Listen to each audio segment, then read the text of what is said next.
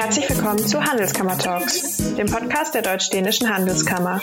In dieser Serie besprechen wir verschiedene Themen der deutsch-dänischen Geschäftsbeziehungen mit ausgewählten Experten und tauschen uns mit unseren Mitgliedern über ihre Erfahrungen aus. Schön, dass Sie dabei sind. Guten Morgen und herzlich willkommen nach Deutschland vor allem. Willkommen in unserem Studio hier in Kopenhagen. Wir wollen heute über die internationale Schifffahrt sprechen, ein wichtiges Thema für Dänemark und für Kopenhagen. Kopenhagen ist unter anderem der Sitz einer der größten Containerreedereien der Welt, AP Möller-Maersk. Von hier aus äh, oder durch diese Firma wird ein bedeutender Teil des äh, internationalen Warenhandels geleistet. Alle, alle Reedereien ins, äh, zusammen bewegen bewegen 90 Prozent des internationalen Warenhandels. Und was heute vielleicht noch das wichtigere Thema für uns ist, fast drei Prozent der weltweiten CO2-Emissionen gehen auf das Konto der internationalen Schifffahrt. Von daher ist das auch ein wichtiger Ansatzpunkt für Energiewende und Dekarbonisierung. Darüber will ich heute sprechen. Einer unserer Gäste ist leider krank geworden. Das ist äh, Jan-Christoph Napierski vom AP Möller Maersk Center for Zero Carbon Shipping. Darüber werden wir später nochmal sprechen, was das ist. Aber bei mir im Studio ist heute Berit Hinnemann. Sie ist Head of Green Sourcing Strategy and Business Development bei der besagten Containerräder Reederei AP Möller Maersk und sie beschäftigt sich vor allem mit dem Sourcing von grünen Kraftstoffen. Sie sind wie immer herzlich eingeladen, auch Fragen zu stellen im Chat. Dann nehmen, versuchen wir die sofort aufzunehmen. Wir haben uns auf drei Themen Blöcke hier geeinigt für die nächsten 30 Minuten. Wir sprechen über klimaneutrale Kraftstoffe für die Schifffahrt, AP Möller-Maersk als First Mover. Dann haben wir als zweites Thema Ansatzpunkte für CO2-neutrale Schifffahrt entlang der Wertschöpfungskette in der Schifffahrt. Und Nummer drei ist dann Regulierung als Schlüsselfaktor bei der Dekarbonisierung der Schifffahrt. So, damit herzlich willkommen im Studio, Berit Hinnemann. Dankeschön. Steigen wir ein. Vielleicht Kannst du zuerst noch mal ein bisschen was äh, erzählen über die Firma, ein, ein Juwel der dänischen, der dänischen Wirtschaft, AP Möller-Maersk. Und dann steigen wir ein in die klimaneutralen Kraftstoffe. Ja, gerne. Also AP Müller-Maersk ist eine der größten Containerreedereien weltweit. Und wir haben auch in den letzten Jahren uns zu einer End-to-End-Logistikfirma weiterentwickelt. Also wir haben nicht nur die Containerschifffahrt, sondern wir haben auch Logistik ähm, an Land, eben äh, Warenhäuser und ähm, auch Landtransport und auch Luftfracht und so so dass wir da also die breite Palette an äh, Äh, anbieten halt. Aber wir sind, wir haben eben äh, eine der größten Flotte von Containerschiffen, mehr als 700 Containerschiffe. Und äh, da ist für uns natürlich auch die Entkarbonisierung dieser, dieser Containerschiffe sehr wichtig. Wir haben also uns sehr ambitionierte Ziele gesetzt. Wir wollen also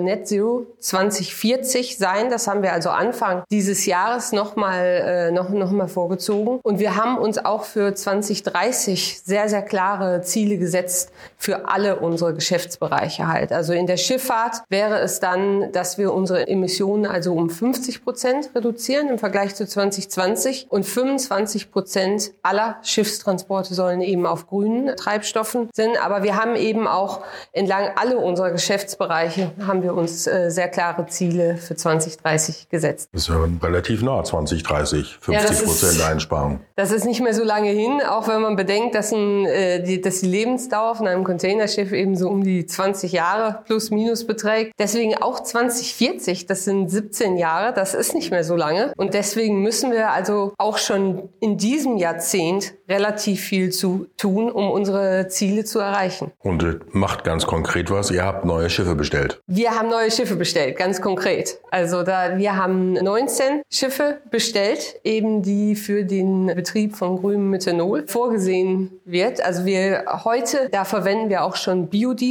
in unserer Flotte und bieten auch schon grünen Containertransport eben an, unser Eco-Delivery-Produkt. Aber das wollen wir noch erheblich ausbauen und deswegen haben wir eben auch ganz konkret äh, Containerschiffe bestellt für den Betrieb mit grünem Methanol. Das erste bekommen wir schon nächstes Jahr halt. Das ist der Fieder und äh, dann äh, die großen Schiffe, die werden 2024 und 2025 kommen. Da kommt dann die komplette Lieferung. Erst das Fiederschiff, das Fiederschiff kommt nächstes Jahr und die, die großen Schiffe, die kommen also im Laufe von 2024 und 2025. Mhm. Und für die Zeit danach, für die zweite Hälfte der 20er Jahre? Für die zweite Hälfte der 20 also wir erneuern laufend unsere Flotte und wir haben ja auch äh, ganz klar gesagt, dass also die Neubauten, die wir machen, die werden auch für den Betrieb mit grünen Treibstoffen aus, ausgelegt sein. Für 2030, wenn man da sich anschaut, was für Klimaziele wir haben und dann sieht, okay, Energieeffizienz, Biodiesel und wie viel grünes Methanol würden wir dann brauchen. Das bewegt sich in der Größenordnung von ungefähr 5 Millionen Tonnen im Jahr von grünem Methanol 2030. Also da haben wir sehr, sehr klare Ziele und wir erneuern unsere Flotte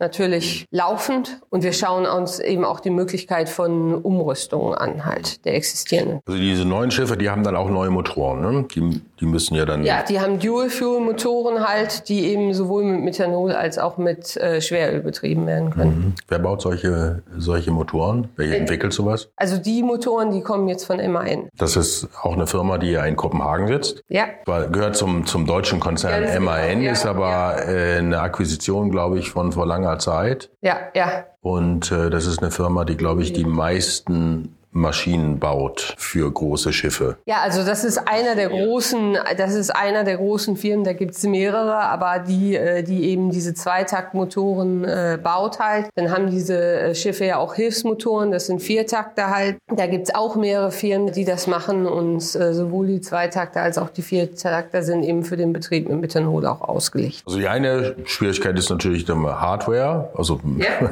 und dann, äh, das ist zwar nicht ganz das richtige Wort, aber aber äh, wenn, wenn ich sage Software, aber es gibt den Treibstoff zu besorgen. Das ist und das, das ist, glaube ich, das ist ja dein dein ja. Job. Ja. Da braucht es, glaube ich, viele Investitionen und einen Hochlauf von einer ganzen Branche. Ganz genau. Vielleicht vielleicht um das nochmal zu sagen, also wir wir schauen uns mehrere Treibstoffe an. Halt Biodiesel verwenden wir heute schon, aber da ist die Skalierbarkeit eben nicht gegeben. Deswegen brauchen wir da auch andere Lösungen. Grünes Methanol, von den Schiffen her geht das. Wir haben Schiffe bestellt. Auch das äh, Bunkern von dem Treibstoff, also alle diese technischen Sachen, die sind, die sind durchaus machbar. Es gibt methanolbetriebene Schiffe schon, nur eben die Skalierung der Produktion von grünem Methanol ist da das Hauptthema. Wir schauen uns auch andere Treibstoffe für die Zukunft an, wie zum Beispiel Ammoniak, grünen Ammoniak. Da ist aber eben die technische Machbarkeit noch nicht gegeben. Also Motoren, die sind in der Entwicklung. Wir schauen uns auch zusammen mit dem äh, Mers McKinney Müller Center auch Schiffsdesign, machen wir eine Schiffsdesignstudie. Wir machen, wir sind auch in einem Bunkering Konsortium, so dass wir anschauen, wie das technisch gehen könnte. Nur es ist halt nicht so einfach mit grünem Ammoniak und deswegen sehen wir das erst später. Aber grünes Methanol, es ist machbar von den Schiffen, aber eben die Skalierung des äh, Treibstoffes, das ist das größte, das ist die größte Herausforderung dabei. Wie wird grünes Methanol hergestellt? Grünes Methanol, das wird entweder also mit Power to X hergestellt, also es ist aus grünem Wasserstoff, was wieder mit Elektrolyse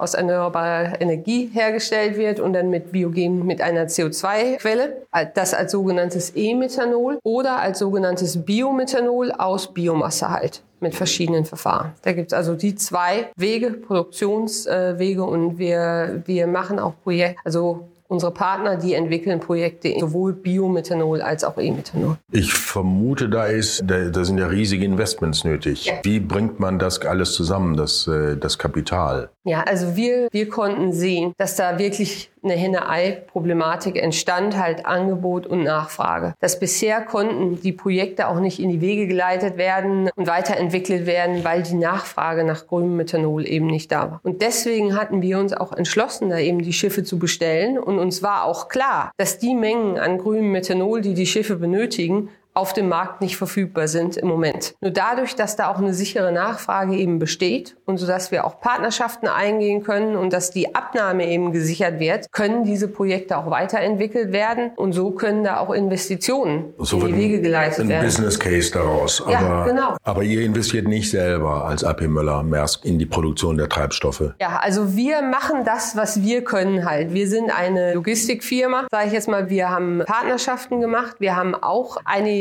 Partnerschaften gemacht, zum Beispiel in Ägypten und Spanien, wo wir uns eben die Möglichkeit anschauen zur Produktion. Aber wir machen das eben durch Partnerschaften, weil unsere Spezialität ist eben die Logistik. Aber wir sind ein großer Abnehmer und deswegen schauen wir uns an, was können wir machen, um das in die Wege zu leiten, ganz konkret. Ist Dänemark da auch ein Thema als Standort für Produktion von grünem Methanol? Also eben hast du Ägypten gesagt, ähm, da äh, rechne ich ja, denke ich, dass es Photovoltaik ist. Ja. die Energiequelle. Und in Dänemark wäre es Wind. Ja, aber Dänemark ist auch ein Thema. Das unsere erste Partnerschaft, die wir eingegangen sind mit European Energy. Das Methanol für unser Fiederschiff, das wird, äh, das grüne Methanol wird in Dänemark produziert werden halt, auch von Photovoltaik, aber in, in Dänemark, in Südjütland, in Kessel, in der Nähe von Omro. Und das kommt aus einer Power-to-X-Anlage in Dänemark. Also das ist auch ein Thema. Aber wenn man sich unsere Partnerschaften anschaut, die Geografie, dann ist es äh, weltweit, weil wir eben auch weltweit tätig sind. Ihr müsst äh, an jedem großen Hafen, den ihr anlauft, braucht ihr dann das, auch den entsprechenden Treibstoff. Ja, also, also da wollen wir natürlich hin. Jetzt ganz praktisch gesehen. Normalerweise kann ein Containerschiff eben einen Roundtrip, also zum Beispiel jetzt ähm, Asien, Europa und zurück, mit einer Bunkering, also einem einmal Bunkern durchführen. Und das können die neuen Methanolschiffe auch. Die haben also genügend Tankkapazitäten, sodass wir da auch, dass wir da auch Flexibilität haben. Aber natürlich arbeiten wir darauf hin, dass das Methanol dann auch äh, weltweit verfügbar ist. Ja, ich meine, dass man diesen ganzen Roundtrip macht, ne? Ja. Weil das Zeug wiegt ja auch was. Ja, ja, klar. Das, das wiegt was und aber da mit dem Methanol ist auch vom Volumen her benötigt man mehr, weil die Energiedichte eben geringer ist. Deswegen braucht man etwas mehr als doppelt so viel. Also man aber braucht mehr Platz für den Treibstoff und dementsprechend dann weniger für, für die Container. Halt. Ja, genau. Aber das konnten wir lösen und auch die Methanolschiffe können eben einmal hin und zurück im Prinzip auf einer Bank rein. Mhm. Kurz weg vom Treibstoffthema. Du sagtest was von dem neuen Produkt, das ihr habt. Die Leute müssen ja mehr bezahlen. Also die Kunden ja. müssen mehr bezahlen, ja. wenn es CO2-neutral sein ja. soll. Ist, und die Zahlungsbereitschaft ist da. Also es kommt natürlich auf die Segmente an.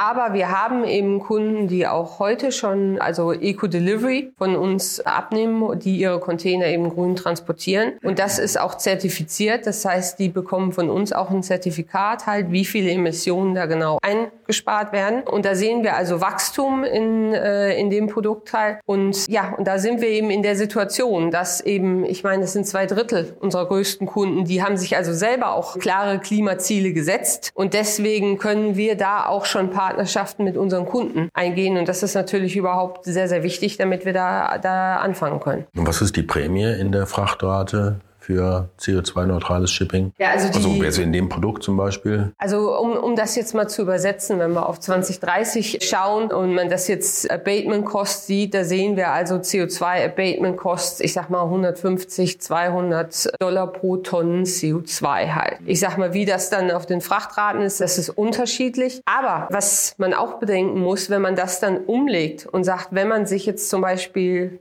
neue Schuhe kauft im Geschäft oder so, wie viel, wie wäre dann der Mehrpreis für die Produkte, die eben äh, klimaneutral transportiert wurden? Das wäre also sehr gering. Wir haben das also mal durchgerechnet und ich sag mal, für ein paar Sportschuhe werden das vielleicht 10 Cent oder so. Aber natürlich muss es durch die Wertschöpfungskette halt umgelegt werden. Oder sagt ja jeder Kunde her damit? Da sehen wir natürlich ein Wachstum halt, dass auch Verbraucher Endverbraucher im Endeffekt äh, da, also dass es für die wichtiger wird, wie die Produkte dann auch transportiert werden. Völlig klar. Also der Produzent der Schuhe schreibt es ja dann auf die Schuhe drauf und kann dementsprechend ja wahrscheinlich dann das Geld wieder vom Kunden bekommen. Das sollte ja möglich sein. Wir hatten das zweite Thema, Ansatzpunkte für entlang der Wertschöpfungskette, war eher ein Thema für Jan Christoph. Vielleicht soll man an der Stelle mal kurz erwähnen, für welche Organisation Jan Christoph Napierski arbeitet. Da steckt ja auch Maersk im Titel drin, in der Organisation, aber es ist was anderes. Es ist eine Stiftung. Ja, das ist also das Maersk McKinney Müller Center for Zero Carbon Shipping, das eben vor, ich meine,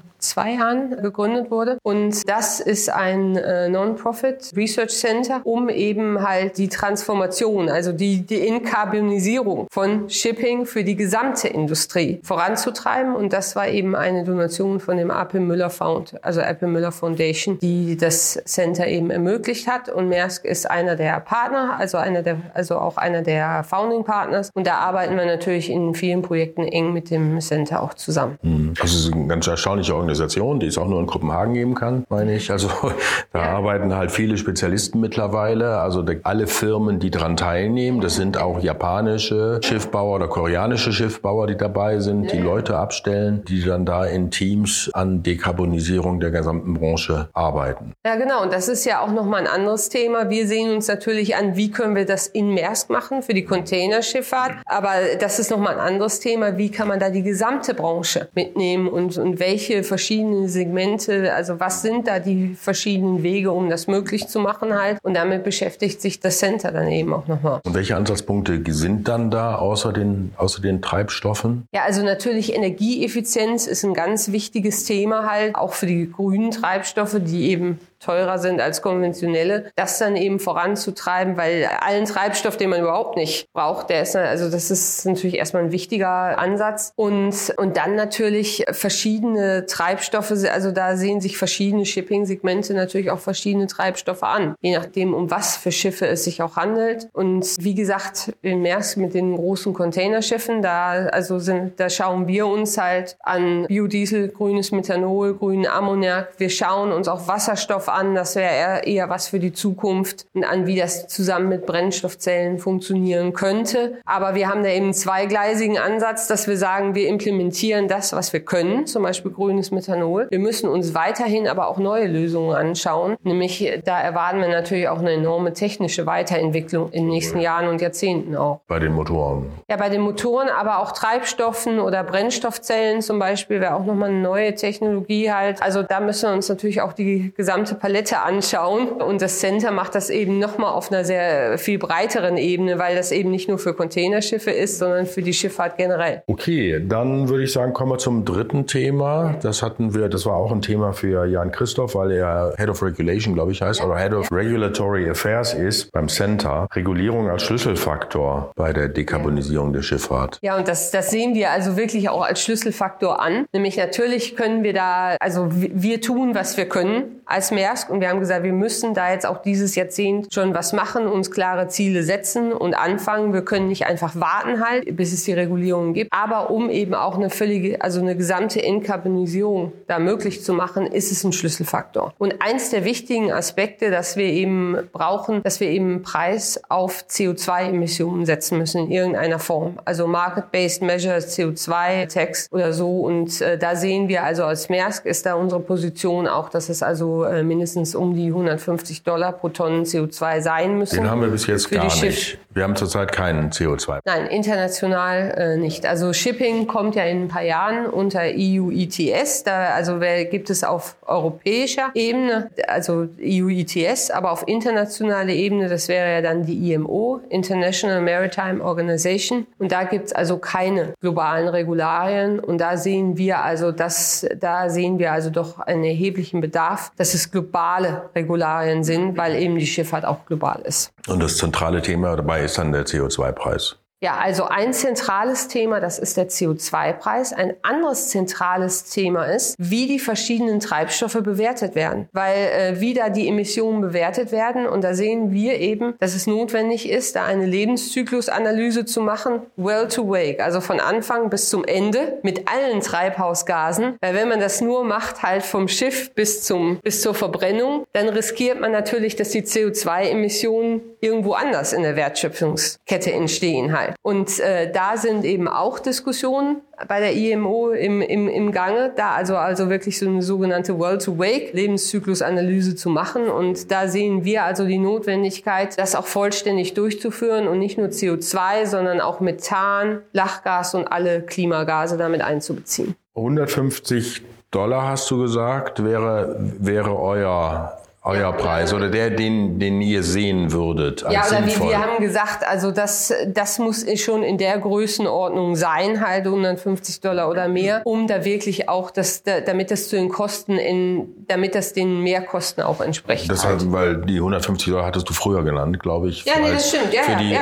ja. für die Abatement. Für die Abatement und da sehen wir, und das war, hatte ich auch gesagt, aus dem 2030 Winkel halt, weil da sehen wir auch eine erhebliche Reduzierung. Natürlich die ersten Produktionsprojekte halt von grünen Treibstoffen. Also da sehen wir auch äh, Möglichkeit für ein Cost-out, da auch die Kosten äh, runterzubringen, wenn die Produktion eben hochskaliert wird. Wie laufen dann so die Diskussionen über, über dieses Thema? Ist das eigentlich Konsens, worauf man sich dahin diskutiert? Diese 150 Dollar oder gibt es da nein, viele, nein, also sehr unterschiedliche jetzt, Meinungen? Also es gibt sehr unterschiedliche Meinungen, um das jetzt ganz klar zu sagen, das ist jetzt also Maersks Position halt, dass äh, da sehen wir die Notwendigkeit. Aber da sind natürlich Diskussionen im Gange, wie das genau aussehen sollte und in welcher Größenordnung und so. Also da, da finden Diskussionen im Moment halt statt. Aber das ist eben das, wo wir als, also äh, von Maersk Seite eben auch den Bedarf sehen. Wo stehen technologisch die großen Mitbewerber aus Asien im CO2-freien Antrieb? Wie drückt deren Kostenvorteil auf die Wettbewerbsfähigkeit von europäischen Rädern? Ja, also ähm, wir sehen ja, dass, also da, da muss jede Reederei natürlich ihren Weg finden halt. Wir fangen jetzt eben mit, mit grünem Methanol an. Und da sehen wir auch, also von verschiedenen anderen Reedereien, dass das Interesse an Methanol also auch steigt halt. Also zum Beispiel CMA, CGM hat Methanolschiffe bestellt, um jetzt ein Beispiel aus Asien zu nehmen, Costco auch. Das sehen wir. Aber natürlich die Wettbewerbsfähigkeit, da ist Regulierung ja nochmal ein zentrales Thema, weil deswegen brauchen wir auch gerade globale Regulierung, damit da eben die Wettbewerbsfähigkeit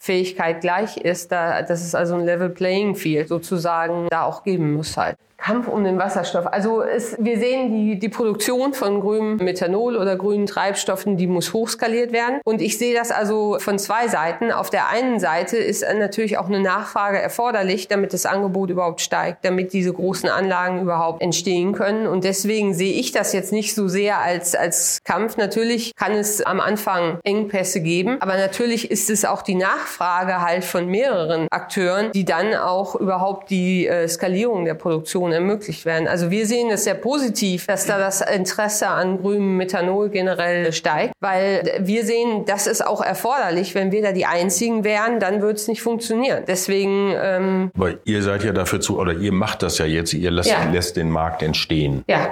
Und das macht ihr, das muss man dann anders machen, als man das normalerweise macht, ja. wenn man einfach am Markt fragt und oder nachfragt. Ihr macht jetzt langfristige Verträge. Ja und sorgt für den Aufbau von Kapazitäten und dann springen andere drauf und dann entsteht ein Markt. Das ist, glaube ich, die Theorie. Ne? Ja, ja, und da wollen wir ja auch hin halt, dass es dann hoffentlich irgendwann einen Markt für grüne Treibstoffe auch geben wird halt und dass die dann auch weiter also verfügbar sind, dass die dann auch größerflächig eben verfügbar sind. Andere Reedereien haben auch schon Schiffe bestellt? Ja, also im Methanolbereich zum Beispiel CMR CGM hat letztens bekannt gegeben, eben Methanolschiffe bestellt zu haben und auch Costco ist nochmal ein anderes Beispiel. Aber wir sehen da dass das Interesse bei anderen Reedereien da auch wächst und äh, das sehen wir also auch sehr positiv. Gut, sind wir gut durchgekommen. Vielen Dank, ja. äh, Berit, dass du reingekommen bist. Vielen Dank auch, dass du heldenhaft den Teil von Jan Christoph Napierski ja. noch übernommen hast. Ja, gut zu sehen, dass Innovation aus Kopenhagen kommt, äh, von AP Möller-Maersk, von Maersk McKinney Möller Center for Zero Carbon Shipping und dann auch noch von der Motorenseite von MAN, wo dann halt Deutschland dann auch noch mit vertreten ist. Vielen Dank dafür. Vielen Dank